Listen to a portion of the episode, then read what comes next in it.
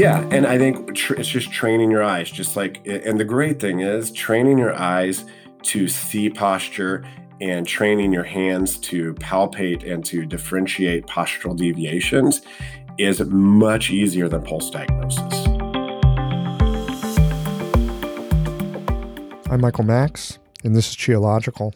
We all have a creation story. Patients have one about their illness, and we have one about why we do what we do and why it matters.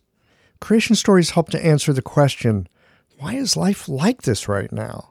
And they set the foreshadowing of what might happen later at the end of our days. All mythology has a creation story.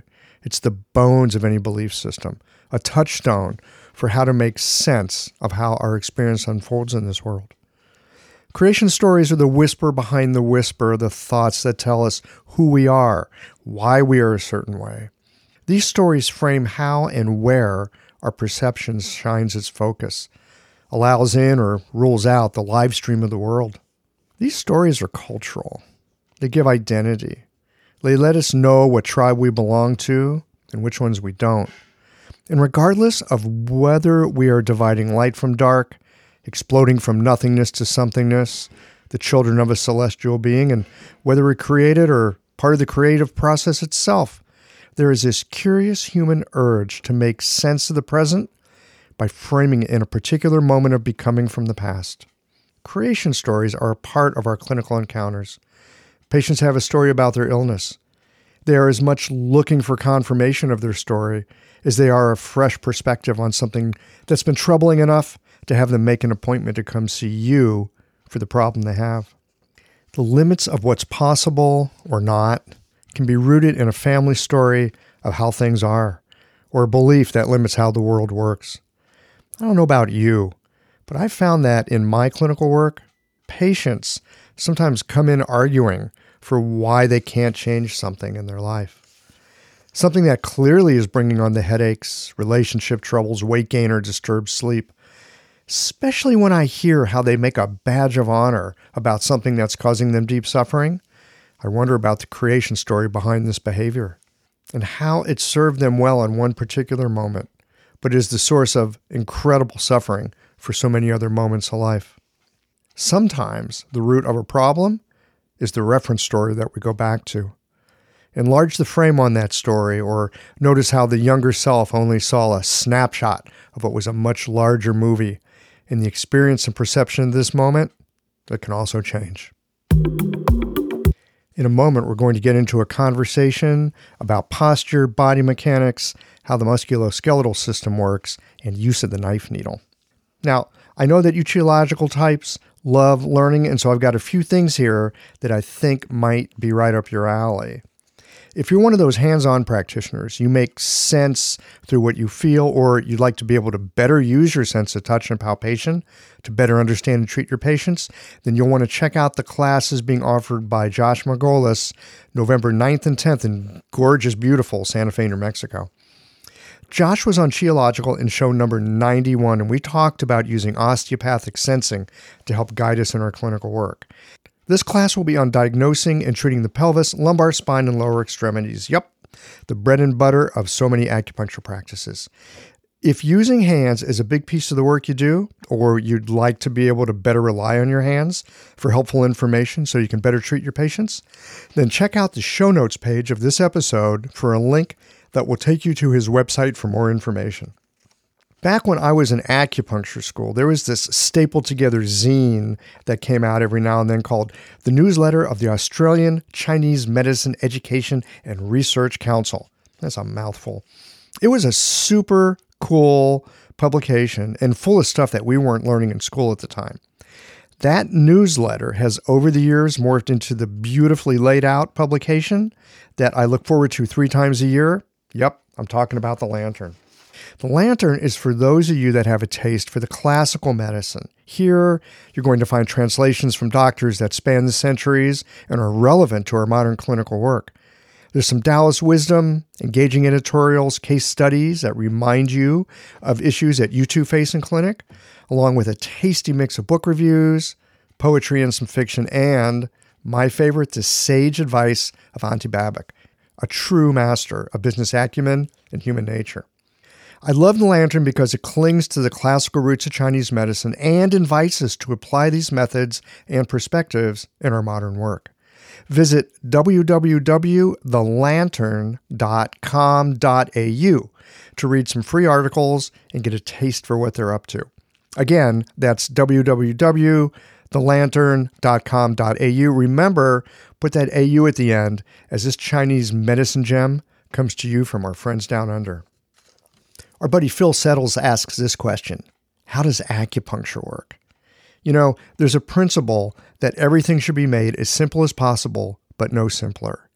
It's easy to say that acupuncture works by moving qi in the channels or moving oxygen in the blood vessels or reducing inflammation, so on and so forth. But are those common responses too simple? An effective answer would be both accurate and crafted to resonate with the person asking the question. And it ought to reflect both the Chinese medicine tradition and modern science. And that is where Dr. John McDonald shines, as he's rooted in both historical classics and modern scientific research. Dr. John McDonald will be coming back to the United States this November 16th and 17th, and he will be teaching at ACCHS. Yep, that's Phil's school in Oakland, California. You'll find the details at acchs.edu in their continuing education section. Big thanks as ever to the folks at Golden Needle. Golden Needle supports Qiological because they know that a successful practice is more than having access to a box of needles. The folks at Golden Needle are dedicated to health, well being, and serving the practitioners who treat their patients with natural methods. And Golden Needle knows that medicine is what we practice, but medicine is also something that's cultivated. You might be introduced to something in school, but it's in your clinical practice that this stuff actually takes root. It's in your encounters with patients that knowledge transforms into wisdom, and through our difficulties and failures that we have the opportunity to learn something new. Golden Needle supplies for your clinic, nourishment for your mind.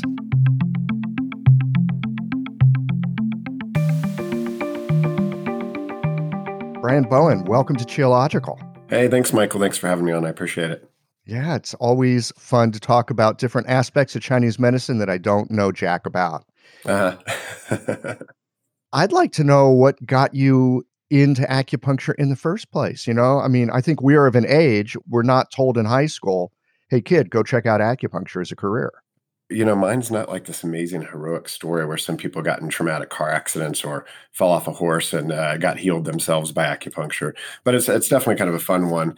Um, I grew up in uh, Missouri, and so you know, it was yeah. You're you're in St. Louis, so I right in the neck of your word. So back in the day, you know, in '92, I'd never heard of acupuncture. Uh, being in the Midwest, I was itching to get out of out of Missouri, so I moved to California to to go to school. And when I moved there, I met some uh, different friends, and I had this uh, one friend of mine who was getting ready to have a knee surgery, and his mom was into more natural holistic medicine, and so she made him go have some acupuncture first. And so he did three sessions of acupuncture and totally avoided the knee surgery. So I was mesmerized once you have awareness of something, you start seeing it more and more. So I started seeing TV commercials about acupuncture. And so I decided that I was going to be an acupuncturist. So why not just call an acupuncture supply company and ask them uh, to purchase some needles? So I was 18 and called an 18 yeah. Years old. Yeah. So I was 18 and I called an acupuncture supply company. And I'm like, yeah, I need to uh, purchase some acupuncture needles. And they're like, all right, what size are you looking for? I'm like, what sizes do you have? I have no idea what I'm talking about. so at the age of 18, you can like totally do this and not be self conscious. Oh, absolutely. Yeah, I was all in. And I had no idea what I was doing, but I was all in for sure. Um, so they're like, well, wait a second. Are you an acupuncturist? I'm like, no. They're like, were you an acupuncture student? No. Well, you can't buy acupuncture needles. I'm like, well, okay. Well, what do you got to do to, to make that happen? And so they're like, well, you have to go to school for that. So anyway, uh, I was spinning my wheels taking classes that I just didn't feel like uh, I was on my right path. And that always stuck in my mind. And so I moved back to Missouri for a bit and started a catering company. So I have a passion for food and just uh, had a bad business partner and was kind of spinning my wheels there, thinking about what's next. My girlfriend's girlfriend was leaving town, so she was really upset. And I'm like, well, what, what is she doing? Where's she going? And she's like, well, she's going to massage school. That hit me since I was always working on people. So I was driving around town one day trying to figure out where am I going to go? What's going to happen? And so James Taylor came on the radio and started singing Going to Carolina in my mind. Oh, so no. I took that as an omen. and, uh, you know, you got to listen to him. Took it as an omen, went and bought a, a massage journal uh, magazine, and in the back there was a list of approved massage schools, and there was one in North Carolina at the time, and so I went and checked it out, and like it was all the perfect fit. It was like uh, you know the universe was definitely talking to me, and so during my studies there, one of my anatomy instructors that was uh, um, there was an acupuncturist, so you know, he kind of reintroduced me to it, gave me some needles, gave me a couple books, and I started poking away on myself. Then I went to acupuncture school. So again, not a glorious uh, story as far as like uh, some self healing or awakening in that way, but uh, definitely uh, the universe was uh, helping guide me. You know, I suspect the universe does guide us. And there are those incredible stories. People have had these horrible things happen an illness, an accident, whatever. I'm so glad that I didn't have to go through that myself. Yeah, me too. To find my way here, right? I had these more gentle nudges like you. And it took me a long time to decide to do it. I mean, I think we all have our paths and and and at the same time, whether it's you know a baseball bat upside the head, whoa, now I've got your attention, or this other thing that kind of gestates over time. There are these things that they kind of show up, and if we're paying attention, right? You listen to the right James Taylor song at the right moment, and you go, "Yes, I'm going to go look at this." It, it's funny these small little things it's like these little course corrections, right? It could it could have gone here or it could have gone there, but you you chose the one that took you to North Carolina, and then I like nudges. They're much better than the baseball bat. I prefer the nudges too. I get the bat on occasion. hmm That just means pay more attention to it. Yeah, yeah. Sometimes it's necessary. We get we get stuck in that uh, tunnel vision sometimes. Yeah. So you've got this background in body work Yes. that underlies your work with acupuncture. hmm So I've been doing body work for 20 years and acupuncture for 19, 18, 19 years. Actually, maybe it's 21 and 18. It's, you know, you get it. It's just like anything when you go to school, one door opens another. And so when I was in massage school, I got, you know, you get exposed to a lot of, of different types and styles of body work. And so for me, I, I become kind of addicted to learning things, and so you know I love taking classes. So I did a lot of different stuff after that with like neuromuscular therapy, structural integration, cranial sacral, and just kind of getting involved with everything to really understand the body's dynamics and how you know all of those work. I never really believed that there's one right therapy for everybody. You know, so trying to understand like how do you understand the body and decide what tool you need which is the right tool at that moment. Um, so I always get a little nervous when when you go to a practitioner and their that specific style or technique or whatever is the the holy grail that can fix everything. Um, it's kind of some red flags. I think that the body has a lot of dynamics to it, and sometimes it's multiple tools together. Yeah, so I did an immersion into into that world.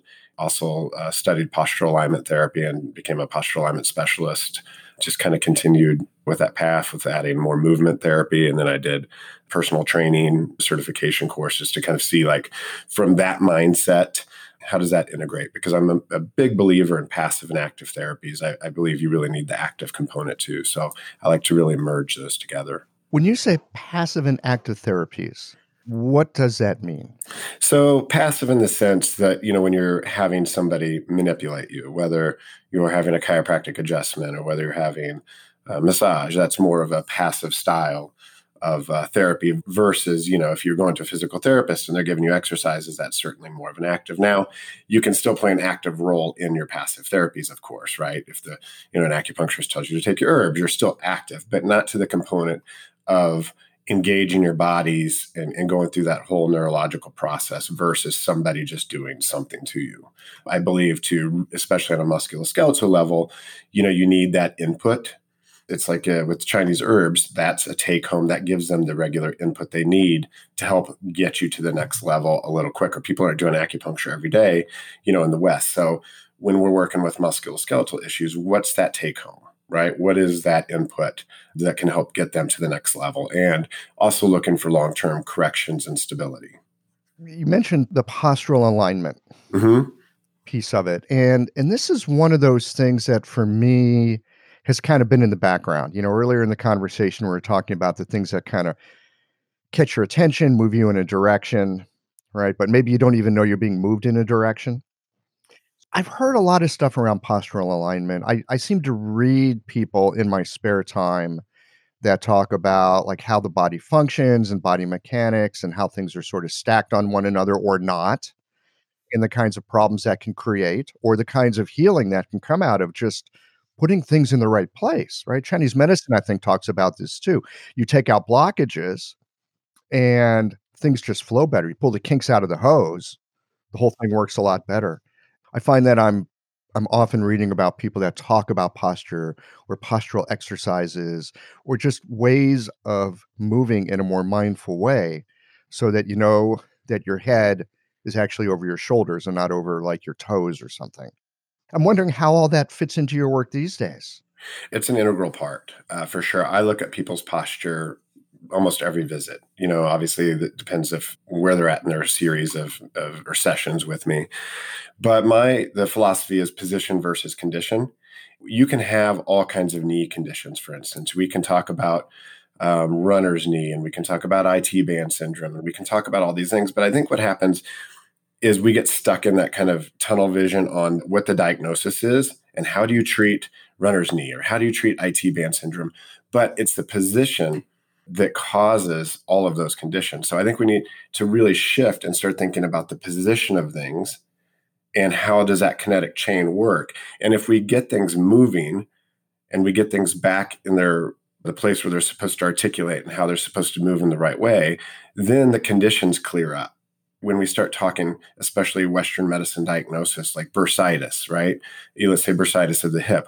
We're like, oh, I got a great treatment for bursitis. I'm going to do, you know, three inch needles and I'm going to circle, you know, the greater trochanter and I'm going to get down in there and I'm going to run microcurrent through it, which is awesome.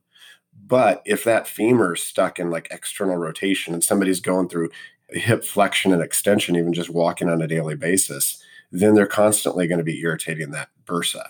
So, unless we really correct the alignment of the femur, which could also be caused from the foot, looking at that kinetic chain, then really we're not really treating the whole or the root, as we'd say in Chinese medicine too. So, I would say that sometimes you have to put the fire out right first which is fine sometimes we just got the person just wants some relief like let's give them some relief let's let them understand that acupuncture is an awesome tool and they're all in right? But we need to also educate them from that time with the first visit to tell them that. We're going to put the fire out today right? We want to obviously we want to try to get the bullseye as much as possible but we do need to understand and look at your body and understand where this is coming from because ideally wouldn't it be great if it just didn't come back? Wouldn't it be great if you were moving more efficiently so forth?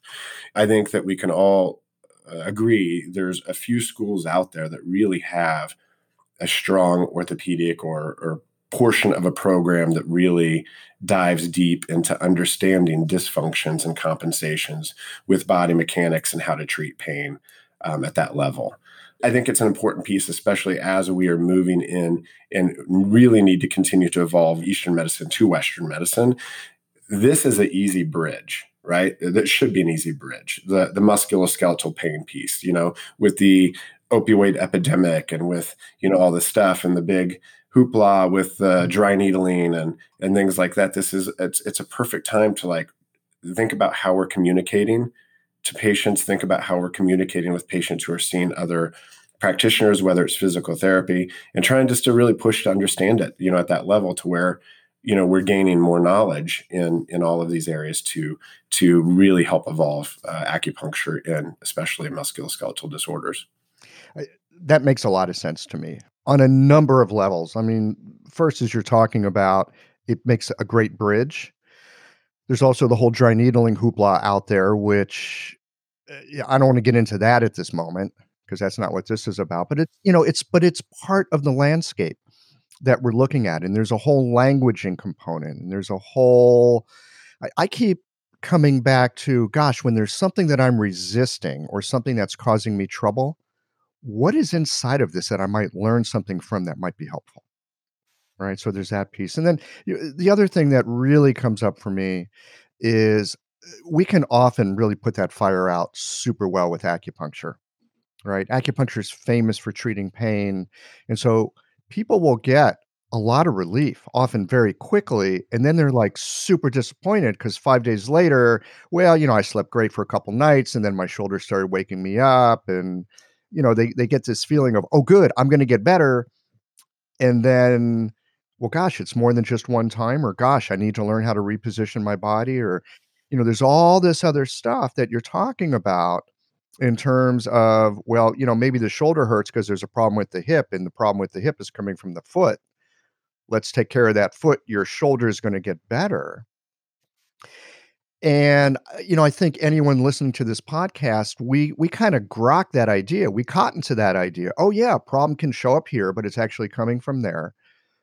It's a great idea but how we actually learn to see it understand it and work with it i think is a whole other kettle of fish. For someone like myself that does not have a huge background in body work, like I said, I've been reading a lot about different kinds of postural alignment stuff because it's such a black hole for me. What are some things that acupuncturists can do to begin to see that stuff and to begin to work with it?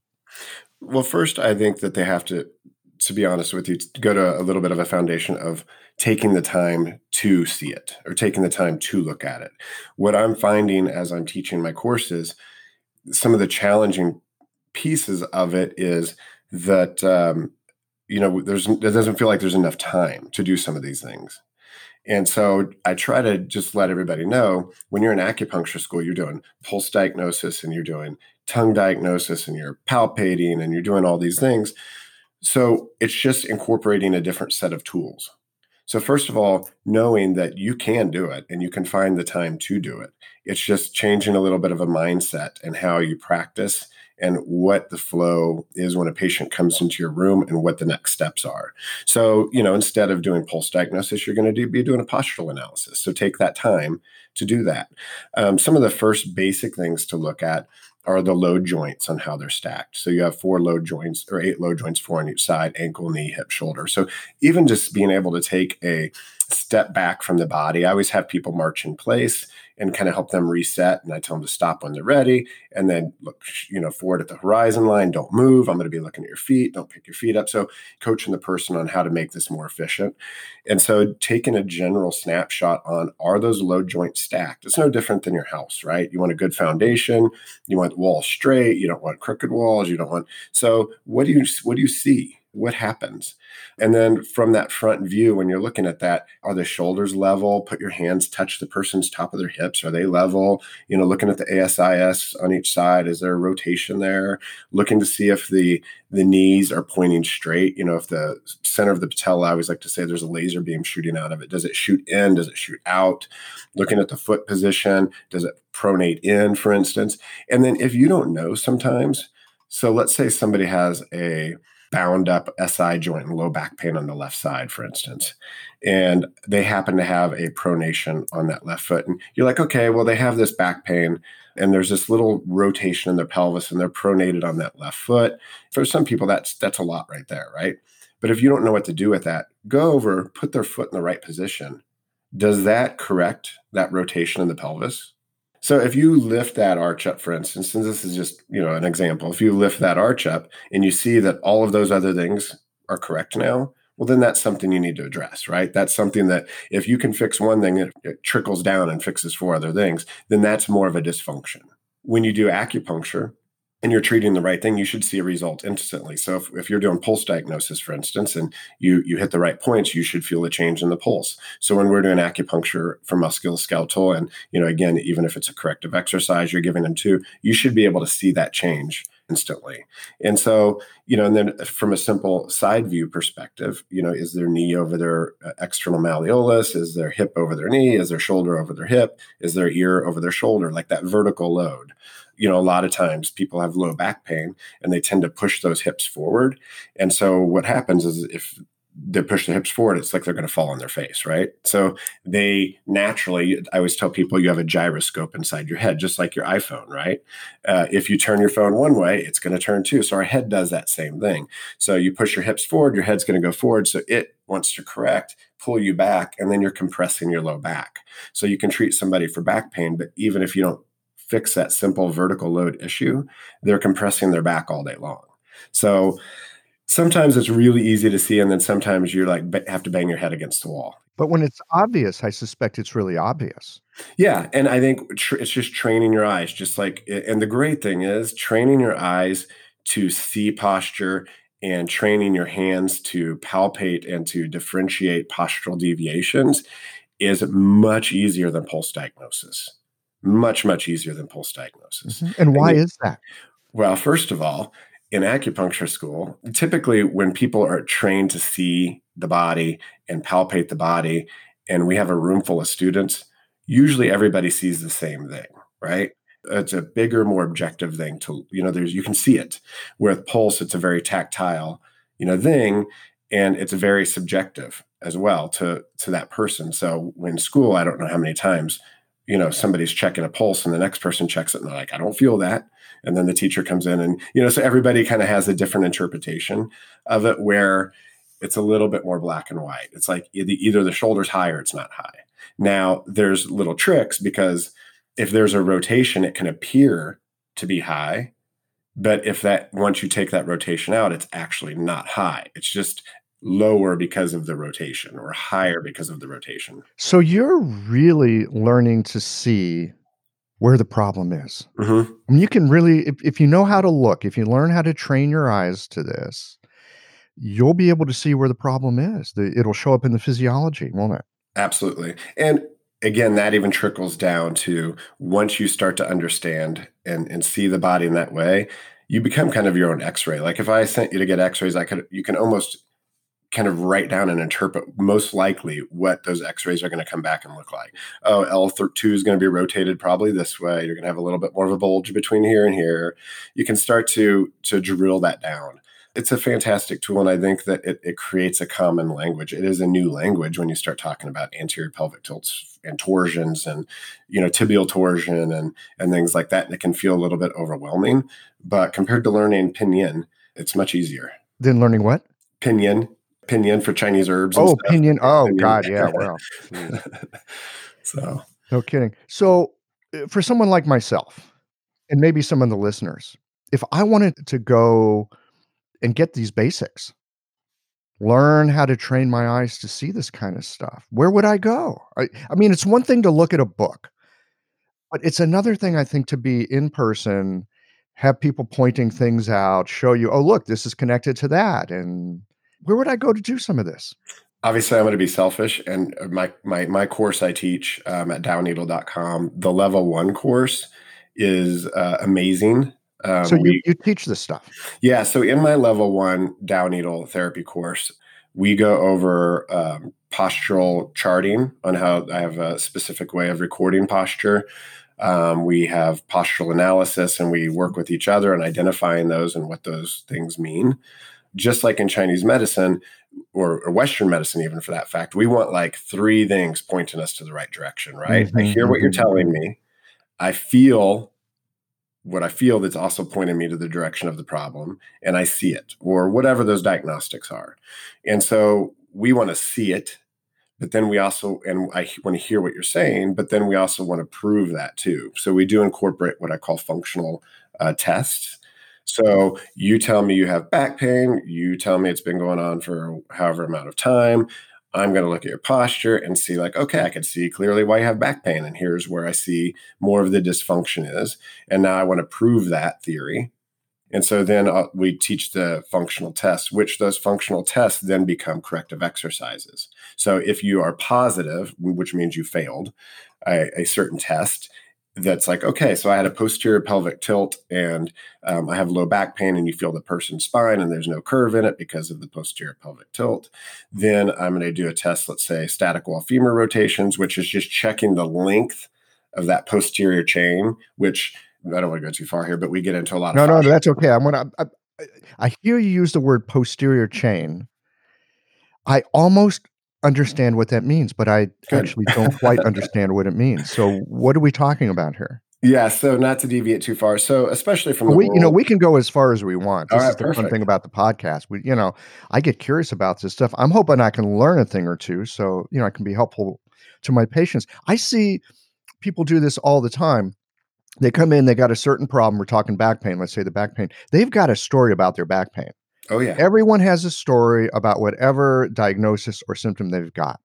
And sometimes their story is right and we should pay attention to it. But a lot of times their story is, it's just a story and it's a red herring and if we believe them, we're not going to be able to help them yep, totally. because they are living in their body but they got no idea what's actually causing the problem that they've got. What I'm hearing you talk about is that there are some very objective ways that we can learn to look at, see, and interact with the body so we can be clear about what's going on and and really be able to help our patients. So tell me about posterior chains. So in posterior chain, you typically hear more. That's a more of a terminology in the fitness world, right? Personal training and stuff, and even physical therapy to, to some degree. But um, that posterior chain, we can also talk about um, from a more of a fascial perspective, which is also musculature connections as well. It's not just all fascia. Um, from more of an anatomy, from like a, a Tom Myers, you know, is a great one who does a lot of the fascial dissections and stuff. And so that posterior chain, in those terms, also called the superficial back line. So it connects the plantar fascia to the gastroc, to the gastroc to the hamstrings, the hamstrings deep to the sacral tuberous ligaments, sacral tuberous ligaments to the paraspinals, paraspinals to the suboccipitals, occipitals all the way up to the frontalis. So basically, it's the urinary bladder channel, right? So uh, Tom Myers is a great one who does amazing dissections and, and things like that. You know, from a Western physical, you know, again, PT world, fitness world, like it's always been called that. You know, just like in Chinese medicine, we know it all connects, right? So Right. there's just Is, it's is he the guy who wrote um, Anatomy Trains? Yep, he wrote Anatomy Trains. Now, there's a great. I just did a class in um, Canada and met an amazing individual. His name's uh, Pony Chang. Oh, yeah. Pony's work is amazing. Yeah, Pony's awesome. So g- the great thing is, is Pony's doing, you know, what Tom Myers is doing as far as the fascial dissections, but he's also crossing them over and taking a look at them as well from um, the Ling Shu and some of the classics and doing those connections. So, so you know, when his book comes out, everybody should definitely check that out. Tom Myers is a great book, and again, a lot of them you know whether it's the meridian or whether it's the the chain which i like the word chain better than like the fascial line i'm probably to start changing that because you say line it just doesn't have a certain life to it you say chain it's like oh okay this can affect this this moves here but when you say line it's just it's too static you know and just like ashi points in the course we we go over mapping and kind of grading ashi points and because ashi points talk to you in a different language too they're not just like it's a tender point right? The amount of tenderness and the amount of pressure for the mechanical threshold tells you a lot different uh, things versus one tender point versus another. Getting back to in the class, when we're looking at posture, we want to prove that. So we were using the scenario here of somebody with a posterior pelvic tilt. So this is a, a common thing. So somebody has a low back pain, posterior pelvic tilt, right? Maybe their knees are slightly bent. Okay, when you're looking at their when you're looking at their posture, and so I start to go, okay, well, this superficial back line, right? And we'll break it up into superior and inferior. So inferior below the pelvis, superior above. And so I might decide, well, I think what's happening is their hamstrings that and their calves are somewhere in that inferior part of that posterior chain or superficial back line is really restricted, which is causing that pelvis to be pulled back because of the you know the attachments to the ischial tuberosity, pulling the curve out of the spine, causing pain, causing compression because it's taken out the natural curve. So then what you would do then is test that. So we use a, a common test called static wall femur rotation. So in this scenario, the butt needs to touch the wall, butt touching the floor, legs up the wall, knees locked out, feet flex back. And the most important part in this case is the feet flex back and the knees locked out. If their butt's way up off the floor, they have to scoot back, you know, to keep those feet flexed back and the knees locked out. And the further back they have to scoot, the more that positive it is. So they should a functional test that tests you know that they're perfect and it's not impeding on pulling that pelvis back should be that their butt's touching the wall legs up the wall feet flex back knees locked out so that perfect 90 degrees with tension on that line let's say you're you have to scoot back three feet to keep your knees locked out and your feet flex back that tells me without a doubt we have a problem in that line that's causing that pelvis to be posterior, that's causing that curve in the low back to be pulled out, that's causing that spring that your your spine should be to be dysfunctional, right? So I'm going to treat your low back directly. I always, you know, Dr. Tan's awesome. He, he I like his saying that, you know, if it hurts, why stick a needle in it? It already hurts. So yeah, right. Don't spank I, a crying baby. Yeah, exactly. You know, I come at it from a different approach uh, where I I believe if it hurts, you know, I want to break that muscle energy crisis. I want to get new blood flow to the area. I want to get that chi and blood stagnation really moving. I want to break up those restricted fascial fibers. I want to break up, you know, those restricted muscle fibers that's causing a decrease in oxygen and causing that muscle energy crisis. I'm going to really treat it specifically right there, put that fire out. But I do want to make sure, and might, maybe it's not the first visit, but I do want to make sure I come back back and start treating that inferior aspect of that posterior chain, really understanding, you know, you could find out that, hey, they had severe sprained ankles when they were playing basketball, you know, or whatever. And so that sets up a really big imbalance in the the calves and the Achilles and stuff like that. And it could all be coming from there. You free those up, you free those Achilles up, you free that those gastrocs up, and it can free everything else up above as well. Yeah. So so you really see the those local Ashi points as being a deep kind of chi and blood stagnation, mm-hmm. and sometimes you just got to break the dam. Yep, sometimes you got to break the dam, and that yep. and that can be super helpful in getting the fire out, so to speak. And then it lets you work on what's downstream. How did that get there in the first place? Yep.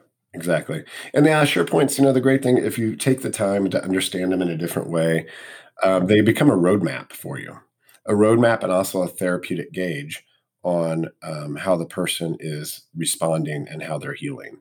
So if you don't know, those are your, if you don't know what's going on at the end of the day, you follow those Ashi points. But again, understanding, wh- you have to understand them a little different. Which one's more dysfunctional, right? Which one, you know, and how do you understand that? So, you know, that's something that I, that we go over and that's something that I you know live by in my practice because at the end of the day the patient's body is going to tell you right? So if you can't see it with your eyes and you're like i think it's something starting down in here then that's when you you get into you know palpating. And so you know there is an art to that to understanding those Ashi points but there's also you know some skills that need to be developed with palpation and feeling motion palpation and right where what a fascial restriction feels like and you know the difference between you know super hypertone fibers within a certain muscle grouping. So uh, there's some art to it, but it's again, it's much easier than than pulse diagnosis.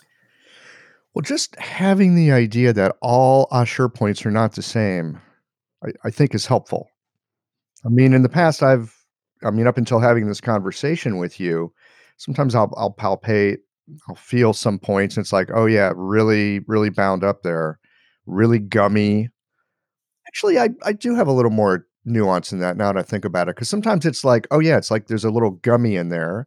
And other times it's like, oh, there's a pebble in there. And there's other times it's it's just it's just kind of gooey. I guess I do have a vocabulary for ashi points now that we're having. You're doing fantastic. well, I just I'm gonna I'm gonna start inc- incorporating gooey in my work in my material. well, I've found with pulses, over the years. There's all the pulses that we learn in school and that we have to regurgitate for the test. And then there's moments where I'm working with people and I'll put my hand on their pulse and it and I'm like, what the hell is that? Because it's not like a pulse that I've felt before. Or actually, there are certain pulses I will feel them again and again, but it's nothing that I learned in school. Mm-hmm. I've learned over time, I don't know if I've learned, but I've acquired the habit of naming certain pulses in certain ways. Uh, because I've found them before. It's like there's oh, there's that ringing pulse again. And and now it's my job to go figure out what does that mean and how do I treat it? And can I make it go away? Can I make a change? Perfect. Right? I mean, coming up with the name is eh, you know that that's not the treatment that's just like noticing oh this is something that I actually don't know much about because I don't have a usual word or way of working with it yet. I think it's beautiful though that you do that because it helps you connect to what that pulse feels like so you remember it. It's like putting the flag you know on the moon. You've been there before um, especially you know obviously with the the uh, the classics the way we learn pulses it's like you just it's hard to connect with a knife scraping over bamboo feel you know because you just no do that. So i think it's because i don't cut bamboo. My wife does yeah, that. She cuts the bamboo. She cuts the bamboo. You have a bamboo garden no but she like she gets fresh bamboo from local chinese farmers and uh, you know we have it for dinner Oh, great. Yeah, yeah you look pretty healthy. My wife's a great cook. Good. Yeah. So being able to to name things, you know, with our own name, so to speak, mm-hmm. it gives it a kind of a reality. I'm super glad we're having this conversation because I'm looking forward to the next time I'm in clinic and poking around with these Ashi points and, and seeing if I can get them to talk to me in a different way. You know, for instance, if you palpate and you hit a spot and a person has a, a jump response or a startle response, that means that that spot most likely has a lower mechanical threshold, right? The lower the mechanical threshold, the longer it's been there. So compared to the spot that you hit and you're like, holy shit, you know, and they jump off the table versus the, oh, oh, that's pretty tender. That actually it'd feel great if you massage that. So that that compared to the other one that one's probably going to become what I call X versus O. So an X we always mark is a really, really uh, sensitive spot, lower mechanical threshold, diffuse specificity, versus the oh I just want you to massage that a little bit. That that's tender, but there's something there. That one eventually will become more tender if untreated, right? So it's almost like there's these little you know those sensors are giving birth to other little sensors like if somebody has a shoulder pain and they don't treat it, there's going to be some hot spots there for sure. Maybe it's in the trap, whatever. But eventually, all of a sudden, you know, you fast forward and it's creeping down the arm, it's creeping up the neck, and then next thing you know, you know, they haven't treated it. It's a couple years later, and then they're the person that in every conversation likes to talk about their shoulder problem. Hey, have you been, Michael? Oh, man, my golf game just hasn't been there because of the shoulder problem. You know, everything becomes that. So if you can catch and understand the difference between those, again, they become your roadmap too. On even if you don't know the the kinetic chain and how those lines follow, if you're just following those kind of X's and O's, so to speak, they'll at least, you know, take you a little further down the path. So you kind of are making your own contour map, so to speak. Yeah, exactly. Yeah. So, so let, let me make sure I got this right. The ones that are Oh, that's tender. Yeah, massage that. That feels good. That's a newer one or an older one? That's a newer one. That's a newer one. And the, the ones, ones where are, you press it and their eyeballs pop out. Yeah. That's the one that's been there a while. Exactly. So that's going to be chicken versus egg. Like, where'd we start? So, you know, you always want to get those first. And most likely, a lot of those are going to be the ones that you have probably felt before. They're probably going to be the ones that you've pushed on and they're really, you know, ropey or hypertone. So, but to get the person's feedback and to see the difference later after you've uh, done some treatments, you know, it's fantastic because again, it's a therapeutic meter. All of a sudden you're pushing on those spots and they're not hot anymore.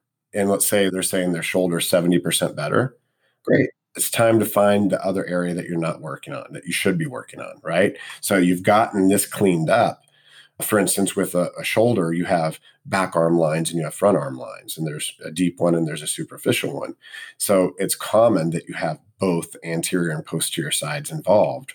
And so you've been working the posterior side and things are, you know, they're they're at a certain place. Well, now it's time to check what's going on up front and and see, you know, which one of those lines are involved because you know, and again, this goes back dysfunction versus compensations. I'm just going to throw this one out here because this is a common one you see. Somebody has a shoulder issue, their AC joints compressed, you know, all this stuff. But what happens is they're kyphotic and the shoulder blade has to fall out to the side. It has to be pushed out to the side, right? Shoulder is going to roll forward, going to compress that joint. Then when you going into abduction or, you know, even extension and abduction combo, whatever, um, it's going to compress that joint. And then that's one day their shoulder's fine. Next thing you know, they go to get the can of chicken soup out of the counter and they tear their supraspinatus, right? So we're whacking away on their shoulder, but we never treat the kyphosis.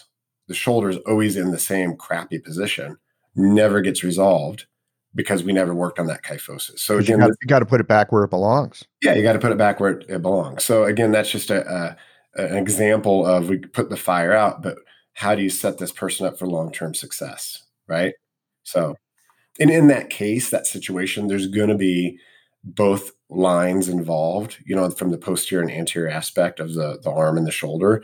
Um, what's going to happen though is one's going to be working hard and one's going to be really restricted and tight and the other one's going to be tight and short because it's gone through more of an adaptive shortening phase. You take point a point b bring them close together they're going to be tight and short. Even understanding the difference of those you know becomes really important for uh, long-term success yeah. It's so interesting too for me how you talk about dysfunction versus compensation. And our bodies are so incredibly malleable and adaptable. There are all kinds of compensations that we will do over time. It keeps us going. Often it can keep us going a long time, but it's it's also taking us down a path that at some point, you know, end of the road, pal. Yeah, right? And so to be able to differentiate compensation from dysfunction and how to recognize, oh, someone's actually taking themselves off the rails in slow motion. You know, how how can I stop this? I mean, this is one of the great things about Chinese medicine is, you know, supposedly the best Chinese doctors sweep away the problems before they arrive. Yep. That's beautiful. You know, that speaks to this scenario that everybody has happen on a regular basis that a person comes into your clinic and the first thing you hear is, oh, my neck is killing me, or name your own body part. I don't know what happened. I just woke up. This has never happened before. But really, it's been brewing for a long period of time. Those compensations have been compounding. And you know, hey, the only compound we want is in our bank account, right? In our 401k. Outside of that, normally it's not uh, not always awesome. So there's a compounding effect that takes place, and the difference between pain and no pain can be a sixteenth of an inch. But they've been dysfunctional and compensating for a long period of time. So when you're talking about sweeping away the problems, you know, I think first in that situation, letting the person know, I, I know you feel that way, I know you feel like this just happened because that's pretty common. That as I'm feeling your neck, it's moving like a giant rod, metal rod, like it's been like this for a while. You know, again, we want to put the fire out, but we have to get mobility back in here, right? We have to get these restrictions and stuff, get this chi and blood. You know, I don't really speak to my clients as much with about chi and blood. I talk to them about stagnation stuff, but yeah, we got to get this. I'd moving. like to tell them I want to take the kink out of the hose. They get that one. Yeah, yeah, yeah. So, you know, connecting with whatever metaphors, but yeah, so sweeping those away. But that's a, a, common thing I think that we see a lot is I don't know what happened. I just woke up and it this has never happened before. This is here it is now. But usually those compounding compensation effects, you know, don't play out very well. No. And they end up in our like you say, they end up in our office. I just reached down to pick something up off the floor. So, you know, I could go on and on with this kind of thing because it's of interest to me and I feel like I need to learn so much more about it. But I'd like to shift just a little bit and talk about some of the treatment that you do. I mean, name of your your therapy is, you know, Dao needle, right? Dao needle. Not Dao like Dao De Jing the Dao, yeah, the path, yeah. but Dao like knife. Yes, exactly. Right? So yeah. so so cleverly you use the pinyin instead of the English word because my suspicion is if you said, Yeah, I've got some knife needle therapy, it might be harder to get patients into your clinic. Yeah. And so I started with knife needle therapy because that's all I knew it as. You know, people like drama. So there were some patients that are like, Oh my God, I went and told everybody I got knifed. Uh, so, you get so, the drama queens in. That's yeah. great. So people that have had it done, they really like to tell their friends that they got knifed. So sometimes I still tell clients that are fun, playful clients that you know the word "Dao" is the the the actually the word for knife, and so they can still have fun with it. But yeah, it's not a very marketable name, especially when people just even hear about acupuncture and they're like, "No way, needles getting stuck in me. That sounds horrible." So uh, a knife being stuck in you, uh, they send usually send their spouse. Funny enough, right? You're gonna stick a knife in my spouse. so um, you, you, want you want to hear something funny? I'm gonna. I just want to. This is a, a, a slight aside, and then we're gonna get back to this. So I, I had a patient in one day who you know had some pain. I go, well, is it is it like a dull pain or a stabbing pain? And he says, well, stabbing pain doesn't really feel like anything. And I'm like, what? He goes, I got stabbed once, and it's just more like this warm, wet feeling at first. Wow. So, Well, if you've always wanted to know what that felt like, I think you uh, had somebody speak to that honestly. Well, you know, it's like when you get a paper cut at first, you're like, oh, I think that is going to hurt later. Yeah. Yeah. yeah. Anyway, I digress. I, I'm curious to know how you came to doing this kind of work with with needles or knives or I mean, what are you actually using here first of all? It's called knife needle. So it's an acupuncture needle. It's just different. Instead of that cylinder, you know, ballpoint pin kind of shape, if you will, that cone shape, it's got a beveled, chiseled edge to it. Like some of those old needles that you see in yeah. the displays of the nine traditional needles. Yeah, exactly. It's uh, not quite as big as like a sword needle or something crazy. So it's a different style of needle, and I'll, I'll tell you why it's important. But the background of where I, why and where I started using that needle is I had a um, a friend of mine who was uh, from South Korea, and she's an acupuncturist. And so she unfortunately had to have a mastectomy, so she had a, her right breast removed. And so she was having a lot of cording and, and fascial pain and, and stuff like that on that right side. And so she was doing acupuncture to herself on a regular basis. And then she was getting a lot of uh, myofascial work and some deep tissue stuff, which typically is really good for really good for that condition. Uh, but she was just having limited success. So it helped a little bit, but she was just really stubborn and becoming chronic. So her family still lives in South Korea. So she goes back for three months at a time. So she went to South Korea and she went to an acupuncturist, and the acupuncturist is like, oh, I don't know why I like to use my my Asian uh, language here, but oh, we, we need to use knife needle on you this person, it was kind of more feeling restrictions and needling it. So, you know, in South Korea, they use it a lot for tendon stuff and breaking up scar tissue and adhesions. So basically, that's what she had done. But one treatment, she felt dramatically different.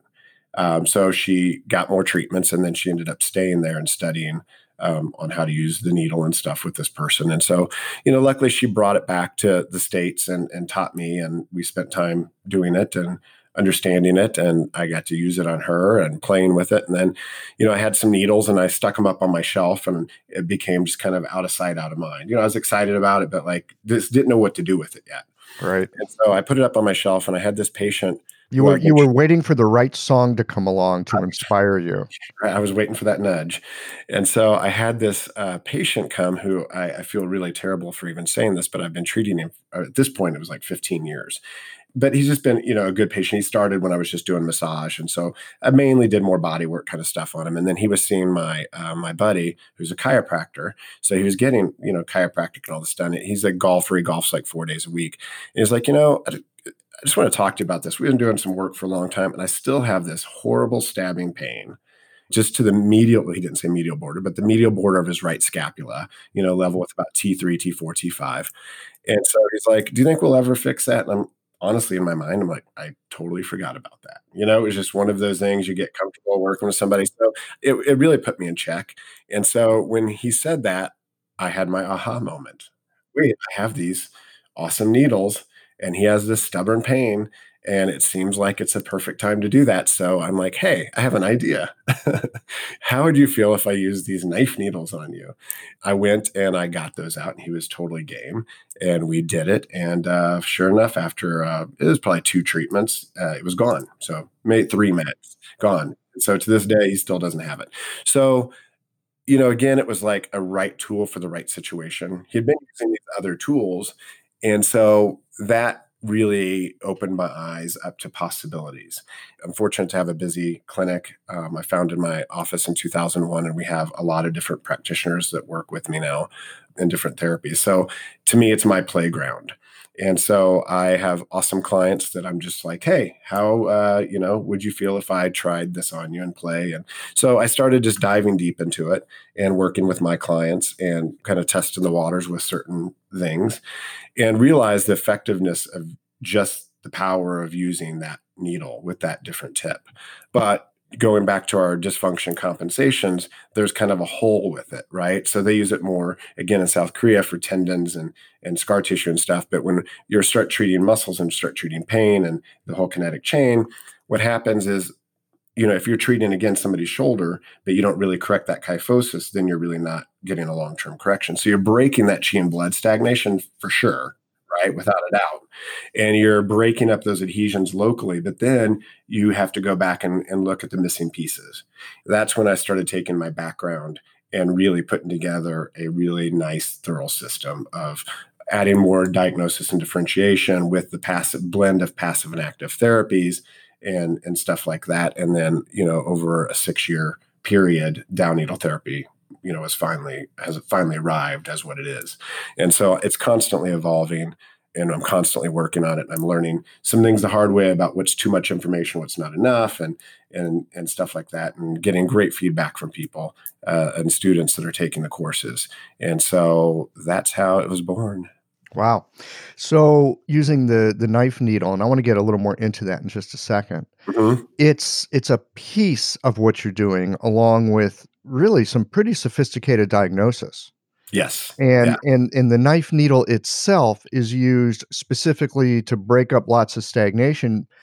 Would you necessarily use it at I'm going to call it the root aspect of what's going on with someone, or or, or is sometimes that just something that you'd correct with some exercise or some uh, postural realignment, or or just having them do things in a different way, different habits? Yeah, both those answers are correct. I definitely you want to use it for that root area for sure.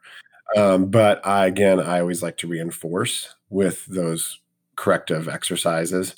And you know, they're very different treatments if it's let's say excess versus deficient. So if somebody Uh-huh. comes in Yeah, and they're yeah. excessively tight, right, or shortened in certain fibers, we're going to treat it a little differently. If somebody is weak in part of that chain, then the needle style changes and the, the corrective exercises change. That Obviously, you know that totally makes sense. It Yeah. Uh, so if I'm if I'm tracking this correctly, I would think that the knife needle super helpful for excess. Maybe you wouldn't use it so much for deficiency. well, it you we use it, we just use it differently. hmm That's a lot to get into, uh, but we we do treat differently as far as where we're treating and how we're treating and depth and stuff like that. But the great thing about the knife needle is we do have to i've challenged this many times and the the fault that i when i first started that i really at the beginning of my class try to get people to understand is i want you to be really open minded to who and what person this would be applicable to. Because for me like i used to think back in the day all right this this 82 year old lady clearly isn't going to be able to handle this style of acupuncture right? And i was completely wrong Uh-huh. Tell us about that. Well, you know, so I have, and I'll just use this this person as an example. I have this nice 82 year old lady. So at the time, she was probably like, I don't know, 78 when I did this with her. But she had a really pretty severe scoliosis and she had shoulder pain and back pain and, you know, pain everywhere. And so, you know, I was giving her some corrective exercises and she was really good about doing them and we were seeing changes. Um, but I decided one day, I'm like, you know, let's let's try. I mean, you have so much restriction in some of these areas. Let's try. And she, to be honest, she hates regular acupuncture, so this wasn't easy to talk her into at first. I mean, to put a regular needle in her is usually pretty uncomfortable for her. So I talked her into it, and she did way better with it than she did with the regular acupuncture. She loved it, and she had no problem with it. So, you know, I was assuming what somebody could or couldn't tolerate. So this goes back to patient communication is huge. And this this I could have a class just on patient communication. I own a couple other businesses where we have um, a lot of massage therapists. So um, between all of the businesses I have, we have over 100 massa- about 100 massage therapists, and a lot of issues we have comes down to patient communication, right? So we I have to spend a lot of time in this area of coaching and talking about this. But when we're working with patients, first of all, don't assume what they can or can't do. You need to empower them and let them know, hey, you know, here's what I want to try, here's why. But at any time, you're the boss. If there's, we have lots of tools in our toolbox. And if something's not a good fit, you make sure you tell me. We can change it at any time, right? So that's what I started doing and stopped assuming who was a good fit, whether it's a body type or, like, for instance, I had a person that had fibromyalgia and they were um, obese. And really, if you go to put a little pressure, just a little pressure uh, with palpating, they jump off the table. So I didn't, you know, again, I was like, Dao needle, I don't think they're going to be able to really do that. And I stopped assuming one day and I tried it and they responded beautifully, much easier than manual manipulation. So, patient communication and empowering the patient that they're always in control. It doesn't matter if you're doing regular acupuncture or cupping or gua sha or Dao needle or whatever. They should always be empowered to to know that hey, we're developing a relationship. We're going to figure out the right tool. You know, Dao needle specifically is its bread and butter is acute pain, chronic pain, and scar tissue. So I'm not using it really to treat insomnia. So it's it's you know I'm using it for musculoskeletal stuff. Right tool for the right job. Right tool for the right job, baby. Right tool for the right job. I, I had a shop class when I was in the eighth grade, which was really fun because we got to make stuff. But the main thing I remember from that shop class, this teacher would always say, say, right tool for the right job, boys. Stuck with me all these years. And it's poignant for me at this moment, having this conversation with you, hearing about uh, using what many people would call an aggressive kind of technique, right? Or something that that's going to have a lot of chi to it or, you know, really be breaking some stuff up. And yet, if it's the right thing at the right moment for that person, even if they look weak, because they've got this area where they've got all this stagnation, you get in there and bust up the stagnation, they're going to say thank you. You know, the experience for them is going to be, I feel so much better, right? If you do the right thing at the right time, it might be I'm mm. using air quotes here, an aggressive treatment. But because it's exactly what they need, they're going to respond well. That makes a lot of sense. And it's one of those things too. It feels like uh, a lot of people just feel like they've had a release that they haven't been able to get. Or I always like to say it's like an itch that finally got scratched that just never felt like it was ever really scratched, you know? Another thing too, when it comes back to aggressive, if you will, or that, it's really again it, it, like for instance you came up with that. I never said it was aggressive right, right. so that was something you you you came up with based off of what your mind's perceiving it as. And so this is again an example of a mindset like you don't know until you try. But what what i have found is and again i don't we're not need to get in dry needle world but all of the people all of my patients that have come in that have had dry needling done this hurts way less than that. And so if that amount of people are going out, which there's a lot, and getting that therapy done, there's plenty of room for Dao needle therapy and treatments. And the other thing is usually, to be honest, what hurts the most is you're palpating. You know, when you're pushing on those spots and finding those tender spots, usually that's more tender than than doing the needling. Mm-hmm. Well, I really appreciate you pointing out mindset for me because yes, my mind was going, "Oh, aggressive. That's aggressive," and and really, what it is, it's appropriate. I've got the idea, oh, big needle, maybe a lot of stimulation that equals aggressive. Well, if that is what is actually being called for and that's what's appropriate, then it's not aggressive. It's just what's called for. Yep. And the needle, when you know, when you're doing the insertion, the needle actually goes in and right back out really fast. So there's not a lot of at least there is a time where I use it where there is a little bit more, but that's at a different level. But for the most part, you're going into those ashi points into those restrictions, into that scar tissue, you're coming right back out really fast. And and once you develop the technique of utilizing it and your speed and your rhythm and your depth, then it becomes pretty effortless. It becomes pretty pretty comfortable for the person. It's an amazing tool that has an amazing place that needs to exist in everybody's practice when they're treating musculoskeletal stuff. And the reason I wanted to dive into this for a second is I'm a gadget guy I own lasers and cryotherapy chambers and hyperbaric chambers and shockwave therapy machines and magnetic resonant mats and like all that stuff. But I like to play with all them and prove like their effectiveness. So I think someday when I have time, I'm just going to write a whole, have like a blog on just me playing with toys or, you know, proving them with you know whatever tools I use, thermal imaging or you know all that jazz. But so I have a force gauge or a pressure gauge, and basically what that is is it, it picks up the peak pounds of pressure you know, that I use when somebody uh, has that illicit jump response or when they say it's really tender. And so I've played a lot with ashi points and measuring those mechanical thresholds and utilizing a lot of different tools. And so I've used different gauges of acupuncture needles and I've did different manipulations, some from very gentle, some to more aggressive and measured and none of them compared to changing that mechanical threshold compared to the the Dao needle. and even smaller gauges or bigger gauges, I guess, of Dao needles. The difference, like the one we use, is kind of a sweet spot. So I tried to use a gauge that is a little bit more fine, but even it doesn't elicit the same change, right?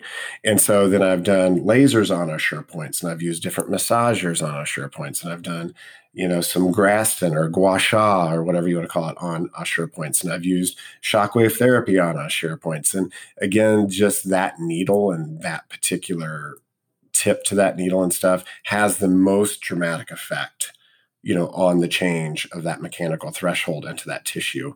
And a lot of that goes into you know the science you know of needling. If i'm doing manual manipulation on somebody where we're using a shock wave or laser we're not actually putting a lesion into the tissue. And the bigger that lesion is um, you know again you don't want to go too big but the bigger bigger that lesion is i think it just has a much more dramatic effect for telling your body, hey, let's restart the process here. We got to pay attention. Let's start sending some repair cells down here, send in some new blood flow to this area. It's got kind of, I always say your body gets stuck in stupid sometimes, right? And so we're trying to we're trying to break stupid. And sometimes to break stupid, you have to talk a little louder to it, right? And so, uh, and therefore, that bigger that lesion then lasts longer. Now, I don't have any science behind this, but I like to use the example that if I put a regular acupuncture needle in, maybe the body's still doing work for 24 hours, right? And when I put a Dao needle in, the body's doing work for 72 hours, right? So it's it's it's like, hey, we're going to continue to give this attention you know, send some the inflammatory soup stuff down here and really like start getting some good repairs. And and it's like a reset button. So the tissue has hope. Your tissue has hope. Yeah, I like that. Maybe because I live in Missouri and you're from Missouri, you know, that, that thing about stupid. You know, we always talk about stupid here. You know, you can't can't cure stupid. Yeah. you know, we get into these homeostatic balances. Uh, homeostasis doesn't mean health necessarily. It just means that the body knows how to keep itself where it is you know, in a way that lets it kind of get stuff done.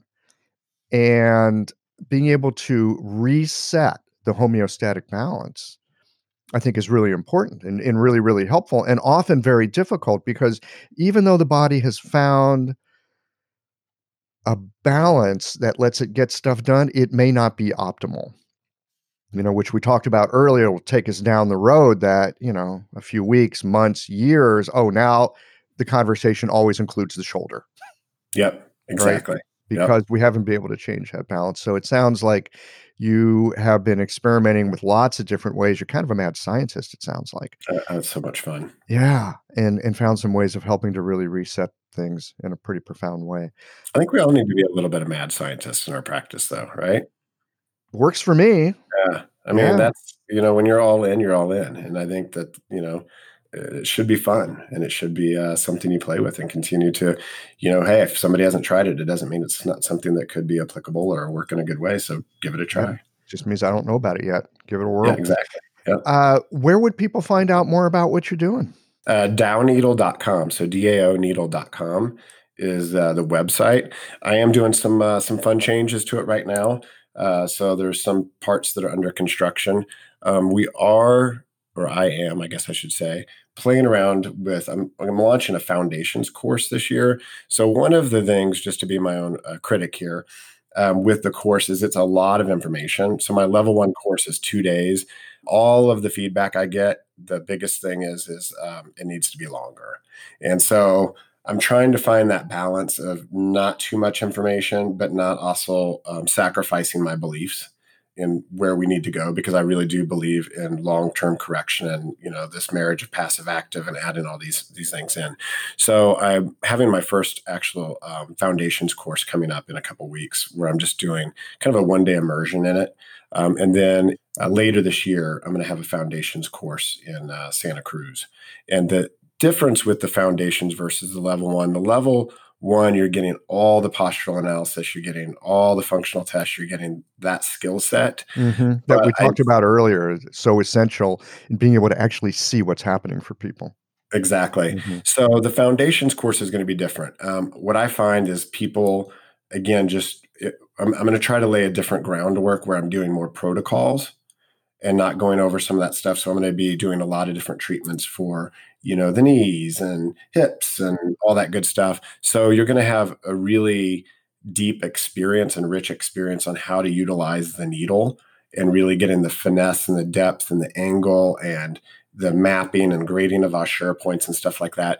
And then I, am going to see how that then blends into the level one, because I think that the level one is so much information that when you go to work on Monday morning, your head's spinning with all this information. And I just want to make it as user friendly as possible. So, so, let me make sure I understand. So yeah. the, the, which is the one that gives you the, the diagnostics, really being able to see where things are. Yep, the level one course. That's the level so, one. Okay, yep, the level right. one.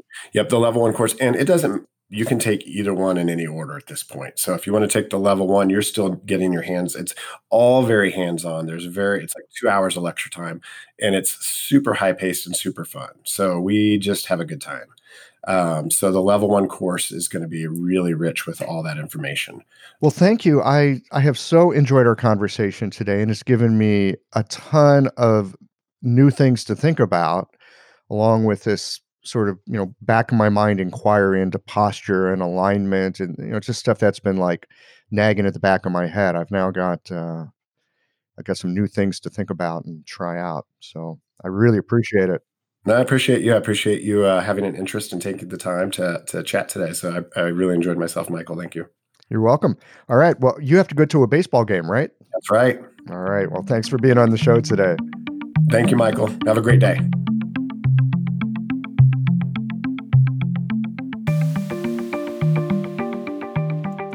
Hope you all have enjoyed today's conversation. If you found something helpful and clinically useful here on Qiological, please be sure to share it with your friends. You can also help to support the podcast by purchasing a membership and becoming a Qiologician. Not only do you get the satisfaction of contributing to something that you enjoy, but you'll also get access to some special episodes exclusively for Qiologicians. And for those of you who sign up for a yearly membership, you'll get one free CEU podcast every year. These CEU podcasts will be out in the middle of October. Also in October, Toby and I will be in Portland, Oregon with the introduction to Saam um, acupuncture. This is going to be the last of the live classes that we do this year. Join us in Portland if you can. If you can't, join us on the live stream. And if you're a new practitioner, we still have a couple of open spots for scholarships. Visit qiological.com slash SAAM dash class for more information. And finally, while those reviews on iTunes or social media are nice to get, what I really love is to have a postcard from you. Leaving a message and a like on the internet, you know, that might be good if you're interested in social media engagement. But what I prefer is a few heartfelt words from you on the back of a postcard. Yeah, that might be a little old school, but so is the medicine that I practice. All right, friends, that's it for this week. Tune in again next Tuesday for another conversation on everything qiological.